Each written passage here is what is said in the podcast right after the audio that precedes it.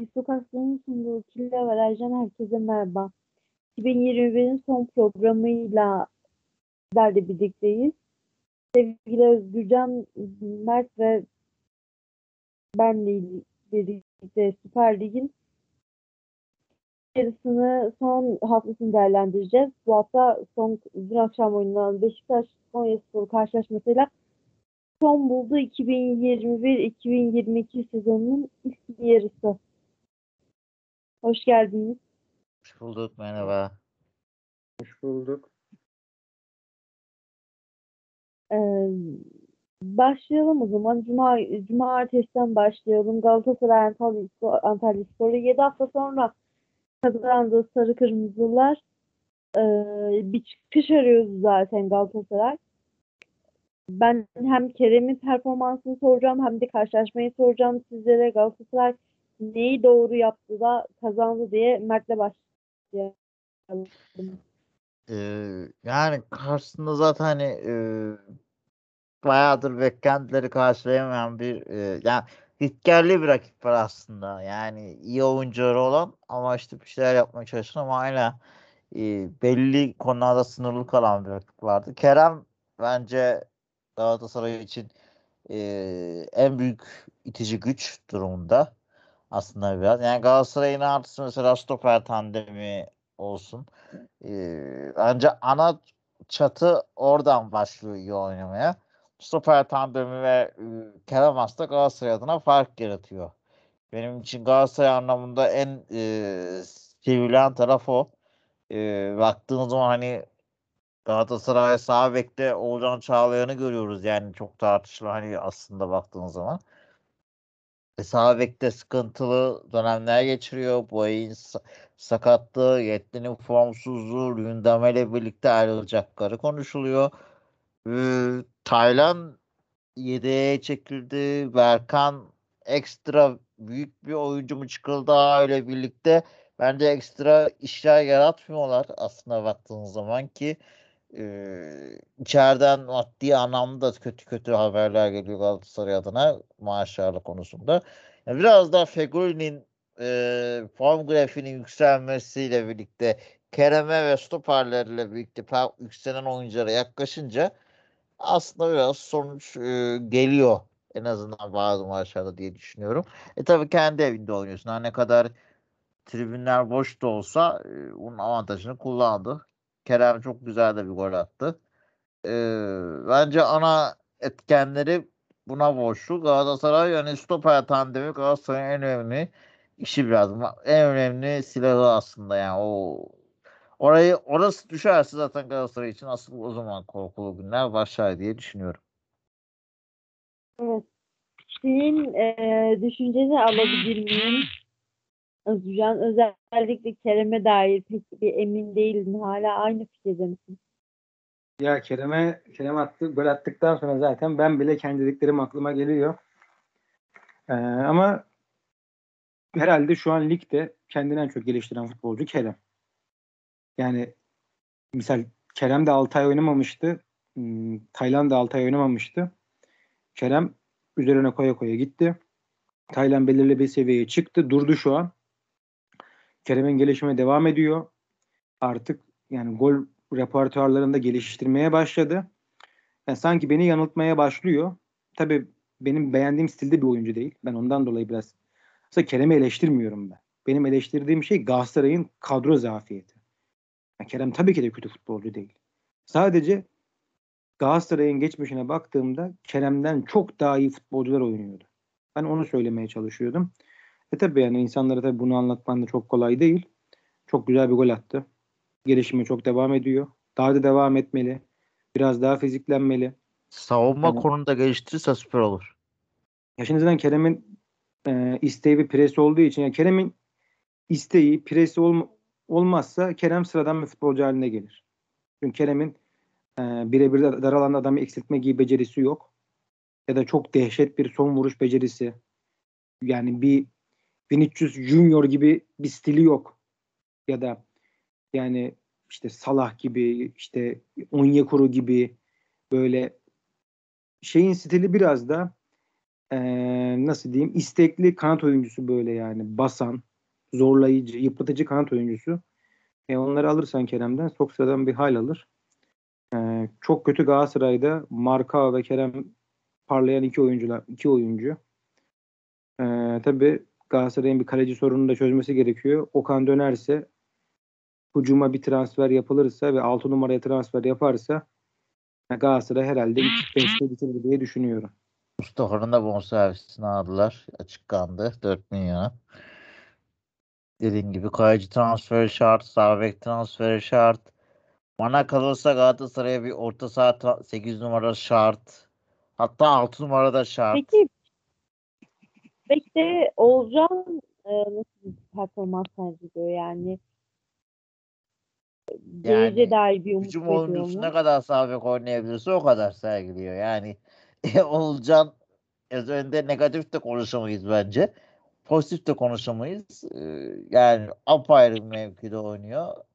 Ee, yani idare ed- idare ediyor şu an sadece orayı diye düşünüyorum da işte oraya başka alternatifler bulunamaz mı? Ee, Alparslan sakatlığı mı var bilmiyorum. Alparslan niye yok da kaçırmış da olabilirim orayı ama Alparslan belki düşünülebilirdi. Ya da başka orta sahadan bir kaydırma göremez miydik? Ya ben Alparslan bana mantıklı geliyor bu arada sağ bekte. Niye o denenmedi ben de anlamadım. Herhalde hücum daha hücum var daha e, tehlike yaratmak mı istiyor Alplerin? Bekleri hücumcu kullanmayı seviyor çünkü biraz da. E, ama tabii bu savunma zafiyeti de oluşturuyor işte. Kaleci de iyi bir kaleci olmayınca bu da riske yol açıyor. O da ayrı bir sorun Galatasaray için. Yani bir şeylerden vazgeçmesi gerekiyor bence. Katılıyorum ben. Ee, hala aslında sezon başından beri söylediğimiz yani Özgür'ün üzerine basa basa Galatasaray'ın kadrosunda büyük eksiklerin olduğuydu. Bunu her zaman e, üzerine basa basa da söylemişti kendisi. E, Trabzonspor Başakşehir mücadelesine geçelim. Aslında haftanın ilginç sonuçlarından biriydi. Hani bekliyor muydunuz bilmiyorum ama Trabzonspor'un bu e, sezon o yükselişini ikinci kez durduran yani ikinci kez durduran durdurmayı başaran takım Başakşehir oldu. 0-0 berabere kaldılar. Biraz Emre Belezoğlu'nu da konuşmak istiyorum ben Başakşehir'deki başarısını. Ee, biraz da Trabzonspor'u karşılaşmayı değerlendirin istiyorum. Mert senle başlayalım yine. Yani e, baktığın zaman ya evet sonuçta Başakşehir'de e, yıllardır birbiriyle oynayan bir takım var. Hani az buçuk tanıdığımız. Ya, takımı en iyi tanıyanlardan biri de Emre Belezoğlu. E, yıllardır orada kaptanlık da yapmış bir oyuncu. E, dolayısıyla birbirlerini tanıyorlar. İletişimleri iyi. E, camia olarak da kopmadılar. E, zaten Trabzonspor da aynı şekilde Abdullah Avcı da zaten Başakşehir'i iyi analiz eden bir takım. Hoca. Emre Belezoğlu da Trabzonspor'u iyi takip edip görmüştür ki zaten Trabzonspor'un e, işte Edgar'ın da Gervinho'ya katılması ile birlikte sakatlık konusunda zaten e, sorunları büyüyor kadroda transferlerde. E, daha ciddi transferler 2-3 transfer yapması gerekti şu an Trabzonspor'un. Hani öncesinde bir iki tane yeterliyken e, şimdi yetmiyor. E, bu zamana kadar ligin devre arası da yok. E, baktığınız zaman hani zorlu bir süreç. E, bu süreçte de çok maç var. Yani e, Edgar da Vitor için çok önemli bir partnerdi baktığınız zaman. E, e, ilerideki sakatlıklarla bile hani Abdullah Avcı hiç düşünmediği Koyta'yı bile kullanmaya hatta ondan faydalanmaya başladı. Bugün para da attı. Geçen de gol atmıştı. E, baktığınız zaman hani e, farklı isimlere yönelmek zorunda kalıyor. E kadro evet Trabzonspor ilk 11'i baktığımız zaman Başakşehir'den daha iyi. Yani bu tartışma ama sakatlıklarla birlikte e, iş biraz dengeli hale geliyor. Dengeli hale geldi gibi. Ee, hani baktığın zaman hani birbirinin hakem performansı da hani çok tartışılıyor penaltı konusunda. Ee, bana göre tuhaf, bana göre penaltı denebilecek bir pozisyon. Ama baktığın zaman e, bilir kişilerde penaltı değil diyorlar. O ayrı bir konu. Ee, ama hani maç bildiğin e, 0-0'a gidilebilecek bir maçtı. Kağıt üstünde ben maçta önce baktığında e, tam olarak yani hiç şaşırmayacağım bir skordu. Maçtan önce baktığınız zaman öyle de oldu açıkçası. E, biraz bundan sonra Abdullah Avcı'nın dediği gibi hani takım transferlerle bu yarışı sürdürmeye devam edecek. Ama hani Trabzonspor artık bundan sonra işi çok daha rahat, hani iyi transferler gelirse çok daha rahat olur. E, çünkü önünde baktığı zaman hoca olarak da avantajlar. Rakip olarak da e, sakatlıklara rağmen kolay kolay e, işi bırakmıyor gibi görünüyorlar. Evet, Trabzonspor'un ben bu maçta bu kadar iyi oynamasını beklemiyordum. Maçın üzerine çok düştüler. İlk yarıda maçı bitirebilirdi. Şanssızlık oldu. Dorukan ve Cornelius'un direkten dönen şutlarıyla. Trabzonspor artık en büyük eleştirildiği konu vardı işte. Şampiyon gibi oynamıyor vesaire diye. Herhalde bu eleştirilere artık net şekilde cevap veriyor. Bu konuyu da kapatmış oldu. Ee, bir de bunları bu kadar eksikleri varken yapıyor. Orası da ayrı bir dikkat çekilmesi gereken bir konu. Trabzonspor adım adım şampiyonluğa gidiyor. Her hafta diğer takımlara azap gibi geliyor. Ee, Abdullah Hoca oyun sistemini oturttu. Artık bir oyun ezberi var. Bu oyun ezberi devam ediyor. Ee, devre arasında da bir takım hamleler yapılacaktır. Bu hamlelerle beraber de şampiyonluk daha da garanti altına alınacaktır. Yani Trabzonspor'u yorumlamak artık çok sıradan bir hal aldı. Yani böyle artık oyun ezberlendi. Gerçek. Oy- oyuna oyuna uy- uyuluyor, her şey yapılıyor. O yüzden yani hiçbir sıkıntı yok. Sadece çıktığı orta sahayı ben eleştirmiştim yani Abdullah Hoca'nın Hamsik, Ber, Hamsik, ım, Dorukan Bakasetas yapmıştı ama takım çok iyi oynadı. Beklemediğim şekilde iyi oynadı. O yüzden hocayı tebrik etmek istiyorum. Emre Belezoğlu nasıl değerlendireceksin? Emre iyi hoca olacak ya. Emre yani bir şeyler değiştirmeye çalışıyor. Ya onu fark ediyorum. Umarım şurada yani Fenerbahçe'de Başakşehir'de yaptığı başarıları eee, hemen yani uç ayakları yere sağlam basar. Yani eğer gereksiz yere uçarsa eee, yani Sergen Yalçın gibi hatalar yaparsa kariyeri hemen biter. O yüzden adım adım ilerlemeli. Eee, ben oyun mantıklı ve yani mantıklı bir takım çıkarttığı için tebrik ediyorum. Beğeniyorum da. E, karakter ayrı bir konu. Geçmiş ayrı bir konu. Şu anki hocalığı ayrı bir konu. Ee, şimdi devre arasında Başakşehir'deki sirkülasyonu merak ediyorum. Laiç ismi Onu- geçiyor Başakşehir'e. Efendim? Laiç. Mesela Laiç'i alırsa Emre'nin Emre'ye eksi yazarım yani. Misal Emre Belezoğlu'nun Fenerbahçe Sportif Direktörü'ndeki transferlerini gördük. Yani biraz bence sınıfta kaldı. Kesinlikle. Böyle almış ama bir fark yaratmadı. Şimdi bakalım Başakşehir'de ne olacak? Göreceğiz arkadaşlar yani. Tabii ki. Ya Emre konusunda şunu hani bir de ekleyeyim ben. Ee, Emre Belezoğlu evet e, Türkiye için çok e, iyi işler yapabilir bu sınırlar içerisinde teknik direktör olarak. Çünkü bu ligin kodlarını iyi biliyor. Yani e, büyük takımlarda yıllarca oynadı. Fenerbahçe, Galatasaray'da yıllarca oynadı. Başakşehir'de e, bu yükselmesinde önemli pay sahiplerinden biriydi. Baktığımız zaman hani bu ligi çok rahat biliyor aslında. Yani bu liginde ne başarılı olması gerekiyor, ne gidiyor. Hani ligi çözmüş birisi. Avrupa'da başarılı olur mu ben emin değilim. Hatta hala soru işaretlerim var. Pek olumsuz bakıyorum ama Türkiye Ligi'nde bence de e, iyi işler yapacaktır diye düşünüyorum. E, Türkiye Ligi için yeterli olacaktır. Ya açık konuşmak gerekirse bizim lig aslında e, çok zor bir lig değil. Hani Avrupa'nın öyle iyi liglerden falan da değiliz. Belli başlı e, şey formülleri var bizim ligin. e, iyi kayacının olursa zaten çok büyük bir avantajdır şampiyonlukta.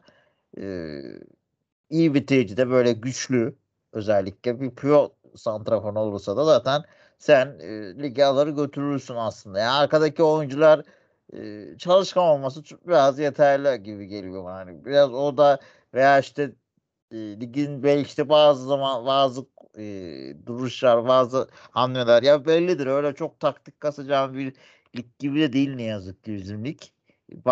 Yani bu anlamda mesela ben şeyi düşünüyorum hani İlhan Palut'un e, geleceği çok daha açıktır Emre Belezoğlu'na göre bence.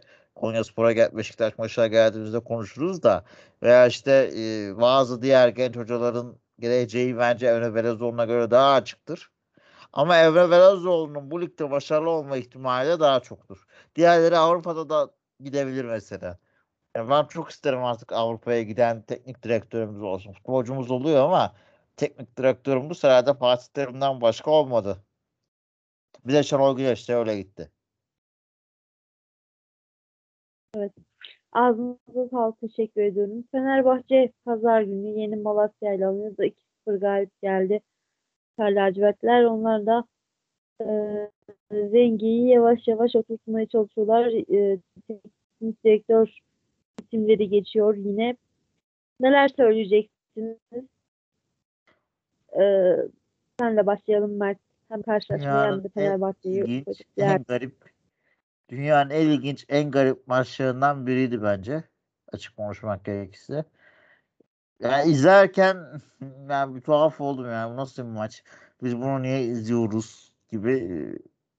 Yani 2-0'dan Malatya Spor yüklenmiyor. Fenerbahçe yüklenmiyor. Hani 2-0'da düğümlenmiş. Ee, yani ve 2-0 bitsin diye maç herkes bekliyormuş gibi tuhaf bir maçtı. Zaten hani Malatya Spor pek varlık gösteremedi. Aslında bence Fenerbahçe'de toparlanma sinyali falan yok yani. Biraz Malatya Spor'un mevcut durumundan dolayı geliyor. Ee, bilmiyorum Smidikaya'nın karşı bu e, şey ki geçen hafta hakemlerde ilgili ciddi sorunları vardı ama hani e, cidden cidden hani hiçbir şey oynamadı Malatya Spor. Fenerbahçe de oynamadı. Ama Fenerbahçe gol attı yani. Tek farkı o. Goller olmasa hangi takım birbirinden daha iyi oynadı desen anlamazsın hani. Gerçekten anlamazsın. Fenerbahçe bulduğu pozisyonlardan iki gol çıkardı. Malatyaspor çıkaramadı aslında temel olarak. Ee, hala yani kamuoyuna göre, sosyal medyaya göre kadro yapıyor Fenerbahçe. Kim yönetiyor belli değil. Ee, yani Karagüm bu takımın yanlış anlaşılmasın ilk kazandı ama Karagümrük'ü 9 kişi yenemeyen Fenerbahçe'den bir farkı yok bugünkü Fenerbahçe'nin. 3 günde bir sihirli değnek diyemez zaten. Ee, baktığın zaman. Burada e, hala adım adım bir çıkıyor. Fenerbahçe 4-2-3-1 oynayacak. Hangi hoca gelirse gelsin diyor. Muhtemelen kadrolar da veriliyor. Yani olacak iş değil. Ee, baktığın zaman hani e, ya böyle bir orta saha kurgusu çıkan oyuncular falan ayrı bir tartışma konusu. Ee, yani Rossi yedek kalır mı kalmaz mı ayrı bir konu. Zaten Fenerbahçe'de aynı mevkiden bir sürü oyuncular var. Yani bir sürü ya Fenerbahçe'nin Ocak'ta işi çok. Ama nasıl yapacak? Aynı mevkide 6-7 tane oyuncusu var Fenerbahçe'nin. Bazı mevkilerde birer oyuncusu var. Bazı mevkilerde oyuncusu yok. Yani o sayısam var sağ bek oynamak zorunda kalıyor ki gene iyi uyum sağlayabildi. Yani ben de beğendiğim bir açıktır aslında. Çok beğenilmiyor Fenerbahçe'de ama mesela Beşiktaş'a gelsin isterim ben. O tarz bir açığa ihtiyacı var Beşiktaş'ın. Ama hani sağ evrilmek zorunda kaldı. Ferdi yeri geldi sağ bek oynadı. Fenerbahçe'nin beki yok. Stoper'de Salah'a gidip gitmeyeceği konuşuluyor ki Chelsea galiba vazgeçti transferden. Sol eksik, açıklar eksik. Ee, yani Fenerbahçe'nin bol bol 8 ve 10 numarası var ama 6 numarası yok. Doğru düzgün golcüsü yok. Nereye, nasıl yanaşacaklar, hangi hoca gelecek o ayrı bir soru işareti. Yönetim için bayağı sesler de yükseliyor. Merakla bekliyoruz. Yani bilinç diyorlar. Bilinç gelirse çok daha büyük e, eğlence çıkar. Bir e, bu yani Mesut Özil ve Rıdvan Dimenbeyiç'e nasıl karışır? Karışabilir mi? Karışamaz mı? İkincisi de Aziz e, Ali Koç e, yani o Slaven Bilic'in dediği transferleri yapar mı? Kendi istediği oyuncuları mı alır yine? O da ayrı bir Bilic öyle yapıda da bir isim değil. Fenerbahçe ile gerginlik yaşamış da bir isim. Yani ben merakla bekliyorum Fenerbahçe'nin e, bu teknik direktör konusunda ne olacak. Ama bana gene de gider İsmail Kartal'ı alırlar gibi geliyor.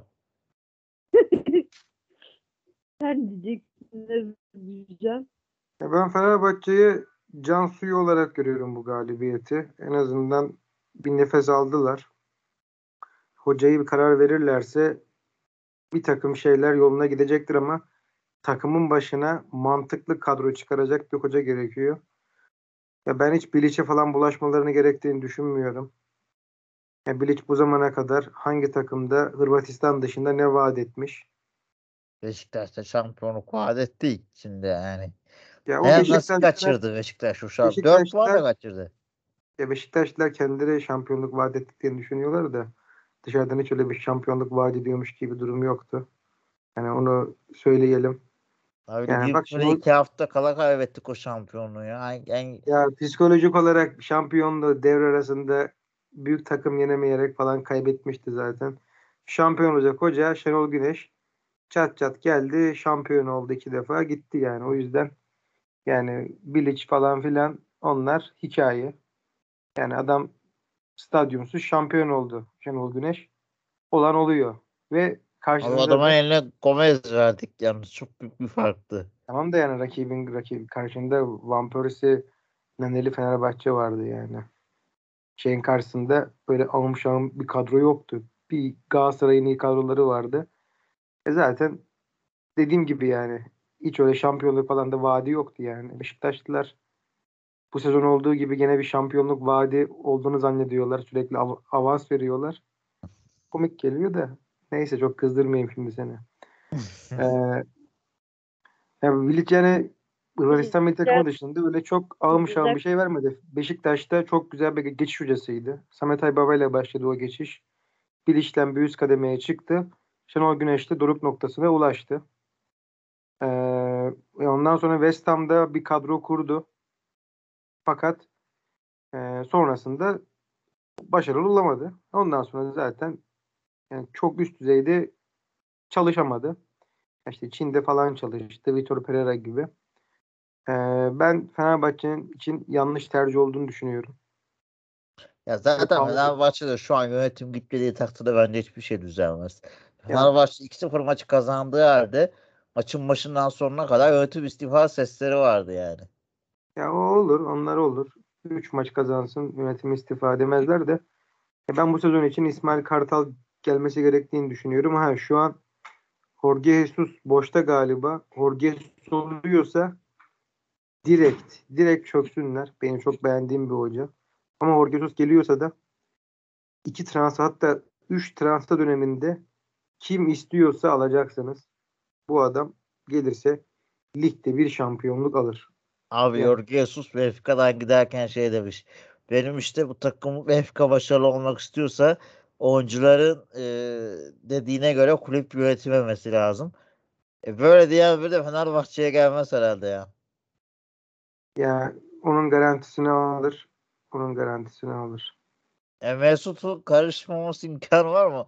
Ya Ali Koç'un Mesut'u ikna edebilmesi bilmiyorum. Jorge Jesus'a kolay kolay yani kimse şey yapmaz. Yani Jorge Jesus dediğin adam yani öyle boş bir adam değil. Yani Jorge Jesus yani bana mesela Jorge Jesus mu deseler şey mi deseler ee, Löw mü? Jorge derim. Löw'ün çünkü Abi böyle şey sıkıntı yok. Jorge Jesus'ta değil. Fenerbahçe yönetiminin zihniyetinde. Ya zihniyet hangi yönetimin Evet. zihniyeti yani şey iyi sanki yani o zihniyet olaylarını geçelim. Türkiye Ligi'nde o Onlar zihniyet gider- olayları İsmail. Kartal'ı getirir. Mesut'un dediği kadro çıkar sahaya. Yani geç, eğer getirebiliyorsan şu an Jorge'yi getir getiremiyorsan sezon sonuna kadar İsmail Kartal. Ee, yani ki Ali Koç Mesut'u gayet sert eleştirmişti basın toplantısında. Yani onu ayarlarlar. Sonuçta maaşını verdikleri bir oyuncu. Rıdvan Dilmen'le falan çözerler. En kötü Rıdvan Dilmen'e getir. Yani Fenerbahçe bu galibiyet iyi oldu onlar için. Yani tabii bakalım. Hoca hoca çözmedikleri sürece bir ileri gelirler, bir geri giderler. Hoca aynen çözülmeli. Hoca O değil. transfer kadro düzelmeden Fenerbahçe düzelmez bu kadro planlaması olmadan. Yani bir ma- hoca gelse de düzeltebileceğini zannetmiyorum. Bir 5 tane 10 tane transfere ihtiyacı var Fenerbahçe'nin. O da Ocak'ta çok zor. Bir de yönetimsel anlamdaki problemlerin çözülmesi lazım. Ana kaynak. Tabii. Yani yönetim zaten taraftar gibi davranıyor. Ali, Bak- Ali Koç yani Aziz Yıldırım'ın daha farklı bir versiyon olmayı başardı. Ee, çok ilginç gerçekten. Ee, yani en azından şey diyorduk hani Aziz Yıldırım e, biraz daha e, hocaları dinlerdi en azından. Hani çok karışırdı. Her şeyi dedik dedik yapardı. Ama e, mesela Ali Koç'un bir Aziz Yıldırım gibi otoriter olmadığı halde her şeye karışan bir yapısı var. İki e, Aziz Yıldırım kadro planı evet en azından hocanın planlamasına uygun transferler yapılırdı. Sonra hocaya gider karışırdı. Kardeşim bu takım niye böyle oynuyor, oynuyor diye soyunma odası basardı. Yani tasvip etmiyorum yaptığını ama Ali Koç direkt her yönüyle her şeyle karışmaya çalışıyorlar. E, Böyle zor yani branşları yönetmek. Diğer branşlarda zaten eskisi gibi değil Fenerbahçe. E, ve artık hani bu kadar hoca sirkülasyonundan sonra yani artık biraz iş başkana dönüyor. Yani iş baş, çatırdamaya başladı iş. Yani bu kadro planlaması falan. Hocalık bir şey değil şu anki Fenerbahçe'nin sorunları bence. Hocaya da çözülebilecek sorunlar değil. Hani seneye 6 aylık İsmail Kartal'ı getirseler 6 ay sonra Ali Koç yeni hoca gelmeden önce yine transfer yapar. Kolkır gibi e, transferler. Haydi ondan sonra gene aynı sorunlar. Yani çözülemeyecek e, sıkıntılar biraz aslında. Yani Ali Koç'un bir yerden sonra ben nerede yanlış yaptım deyip onu düşünmediği takdirde Fenerbahçe biraz ayağa zor kalkar. Evet, ağzınıza sağlık. Teşekkür ediyorum. Ee, tam da dediğin gibi Mert. Beşiktaş Konyaspor'a dün haftanın e, son mücadelesi hem de ilk yarının kapanış maçında Beşiktaş Konyaspor'a 1-0 mağlup oldu. Aslında nasıl oldu e, çok ilginç. Gerçekten bir son dakikada böyle son anda geldi galibiyet Konyaspor'a. Mert senden alalım. Yani elbette ki üzülmüşsündür. Nasıl değerlendiriyorsun? Ya kadroya baktığımız zaman Beşiktaş'ın hani e, yedek kulübesi en dar e, şampiyonluğa oynayan takımlardan biri Beşiktaş açık konuşması gerekirse. Yani e, bakıyorsun kulübeye kim skoru değiştirebilir? Gökhan var. Gökhan aklına futbolu bitirmiş. Kenan Karaman ben hayatımda hiç bu kadar kötü bir Kenan Karaman izlemedim yani. Nasıl bu hale dönüştü? Veya işte Salih aynı şekilde farklı bir oyuncu kimliğine dönüştü. Enkudu sakat. Alex sakat dönüyor diyorlar. Nerede bilmiyoruz. Laiç'in durumu ortada. Yani Beşiktaş'ın hamle gücü yok. Kulübeden baktığı zaman. Yani e, kim giriyor oyuncu değişikliklerinde? Can giriyor.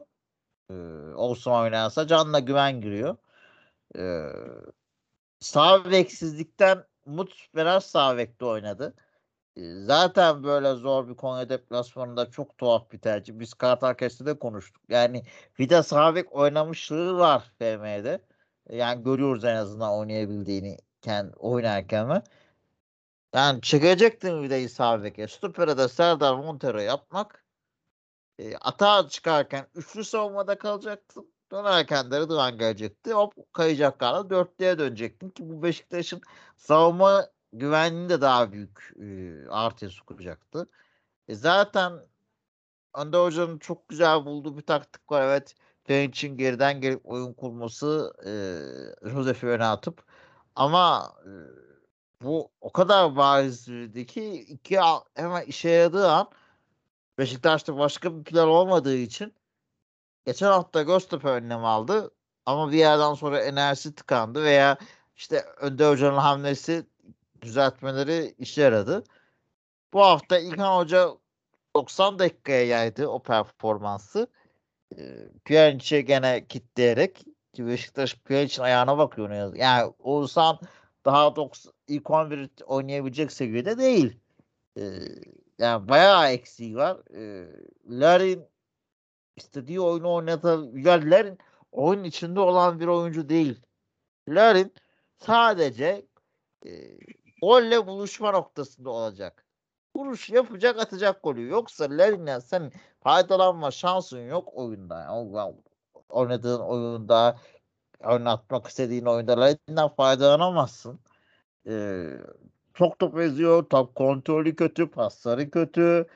Driplingi yok. Çalımı yok. Yani bu özellikleri yok. Larin sadece kendini unutturup tehlikeli bölgede gol, tek tek gol vuruş yapabiliyorsa yapar. Larin'in en büyük özelliği bu. Ee, hani ben Rıdvan'ın performansını beğendim. Rıdvan biraz sivrildi bence. Sivriliyor. Yükseltiyor performansını. Ee, hani güven elindeki yapabileceği şey bu.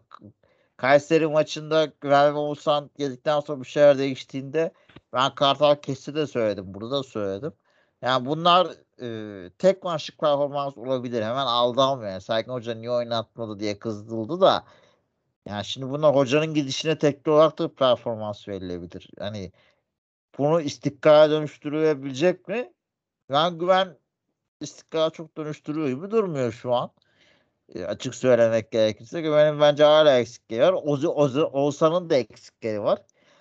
E, yani Oğuzhan eksikleri kapanabilir bu arada. Hani Oğuzhan benim beğendiğim tarzda bir oyuncu ama işte Oğuzhan'ın o duygusallığı aşıp biraz sahaya odaklanması gerekiyor. E, Can şu an Beşiktaş'ın bence bu e, rakip eğer sana ileride basıyorsa o Pjanic'i kitlemek konusunda ben de senin daha çok hem o e, önde basan sert rakiplere karşı fiziken canı kullanman daha büyük artı hem de e, oyunu topta topu alıp kendi gitme ihtimali var canın. O kabiliyeti var. Dribling'e gidebilir.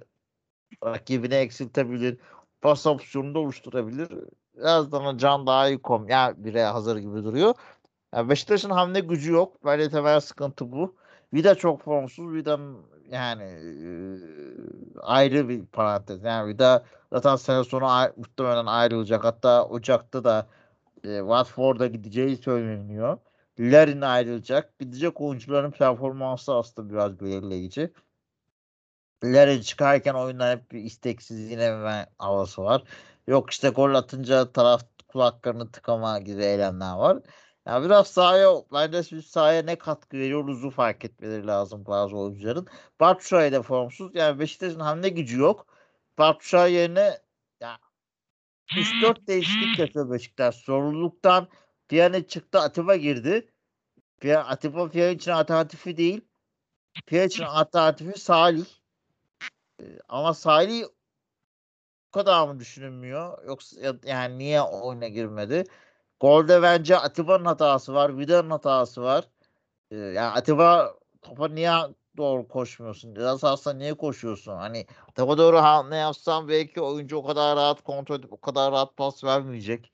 Vida sen orada o hatayı niye yapıyorsun? Yani Vida'nın da sen hataları bambaşka. Yani Beşiktaş galibiyeti hak etmedi. Ee, mağlubiyeti hak etti. Bu daha çok beraberlik kokan bir maçtı. Ama hani Beşiktaş bu savunma yapısıyla da sağ bek yokken de e, ki sağ bek yedeklenmemesi apayrı bir sorun Beşiktaş adına. E, o ayrı hani ben bir buçuk senedir söylüyorum Beşiktaş'ın niye sağ beki hala yedek yok diye. E, ya bir tane bu formsuzluğuyla birlikte de normal yani o golün gelmesi de e, yani Beşiktaş için kaçınılmaz sonuç. Ee, ama hani burada biraz hamle gücü eksikliği var. Önde hocanın taktiğin çözülmesinin eksikliği var. Ee, var oğlu var. Ee, sıkışık fikstür var. Katar'a Beşiktaş Süper Kupa'ya gidecek. Hangi ara yani bu çok daha absürt bir durum. Bu var.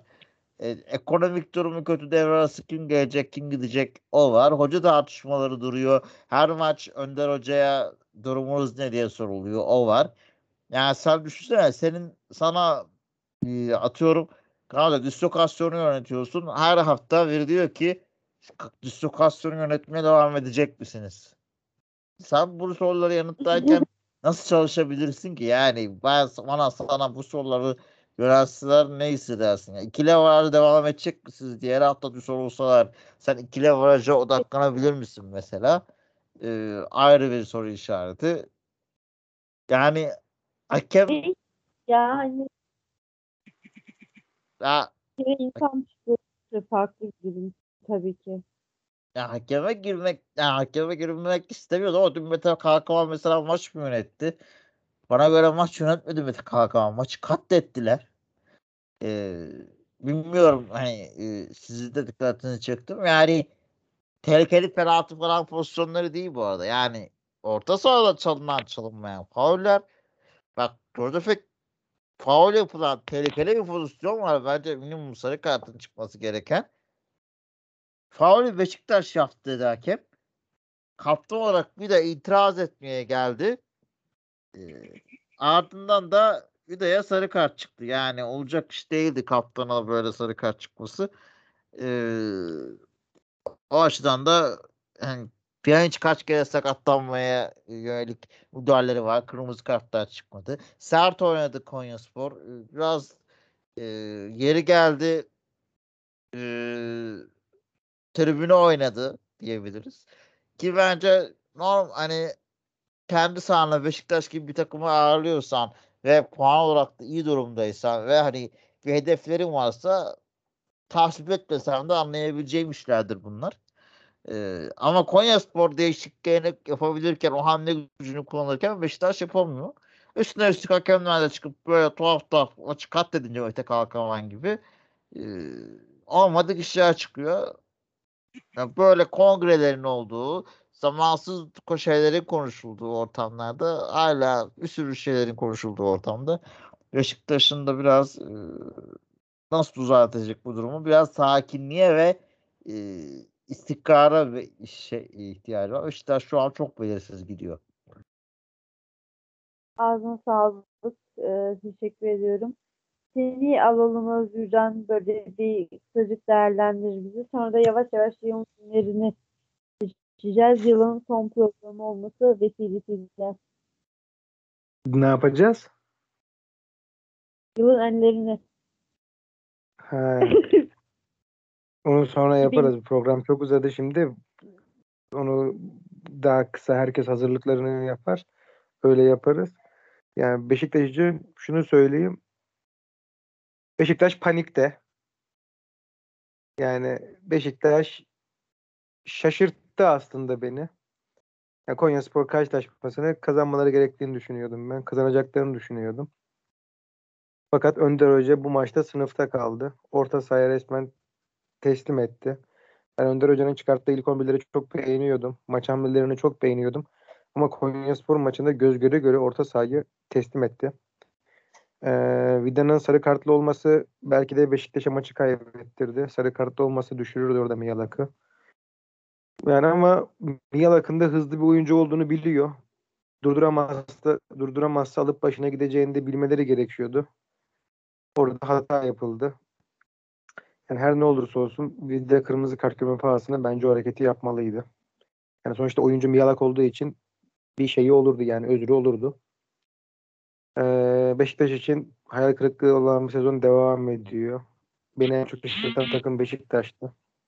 Ben tamamıyla Beşiktaş'ın ligin ikinci yarısını namalip bitireceği üzerine planlar kuruyordum ama bu gidişle e, 10 galibiyet çıkarabilir mi Beşiktaş? Ligin ikinci yarısında soru işareti. Büyük maçlarda e, iyi oynar ama diğer maçlarda deplasmanlarda kaybolur. İşte e bir de Batshuayi gibi Pjanic gibi kiralık oyuncuların da ligin sonuna doğru e, ciddiyetinin düşeceğini düşünüyorum. E bir de sözleşmeleri bitecek oyuncular da var. Bu böyle devam ettiği sürece yarıştan kopan Beşiktaş her geçen hafta daha isteksiz futbolcularla oynayacak.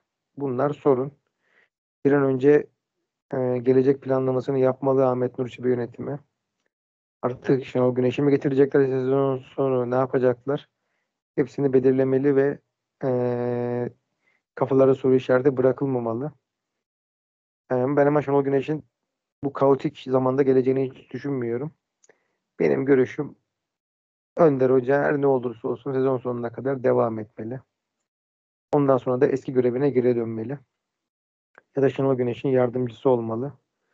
Yani bu maçta hata yapmış olabilir. Fakat şu an hangi hoca gelirse gelsin oyuncular artık yani şampiyonluktan uzaklaştığı düşüncesi olduğu için e, lige verdikleri özveri azalacak. Bu yüzden hem Önder Hoca'da bir şey kazanmış olur. Popülarite, tecrübe. Eğer Şenol Güneş Hoca ile çalışmayı düşünürse de teknik e- ekibe katılır. Düşünmezse de eski görevine geri döner. Ee, Beşiktaş için kaybolmuş bir sezon diyebiliriz. Hakem mevzularına hiç girmiyorum. Yani e, tabii hakemlerin hepsi kötü. Burası ayrı bir konu.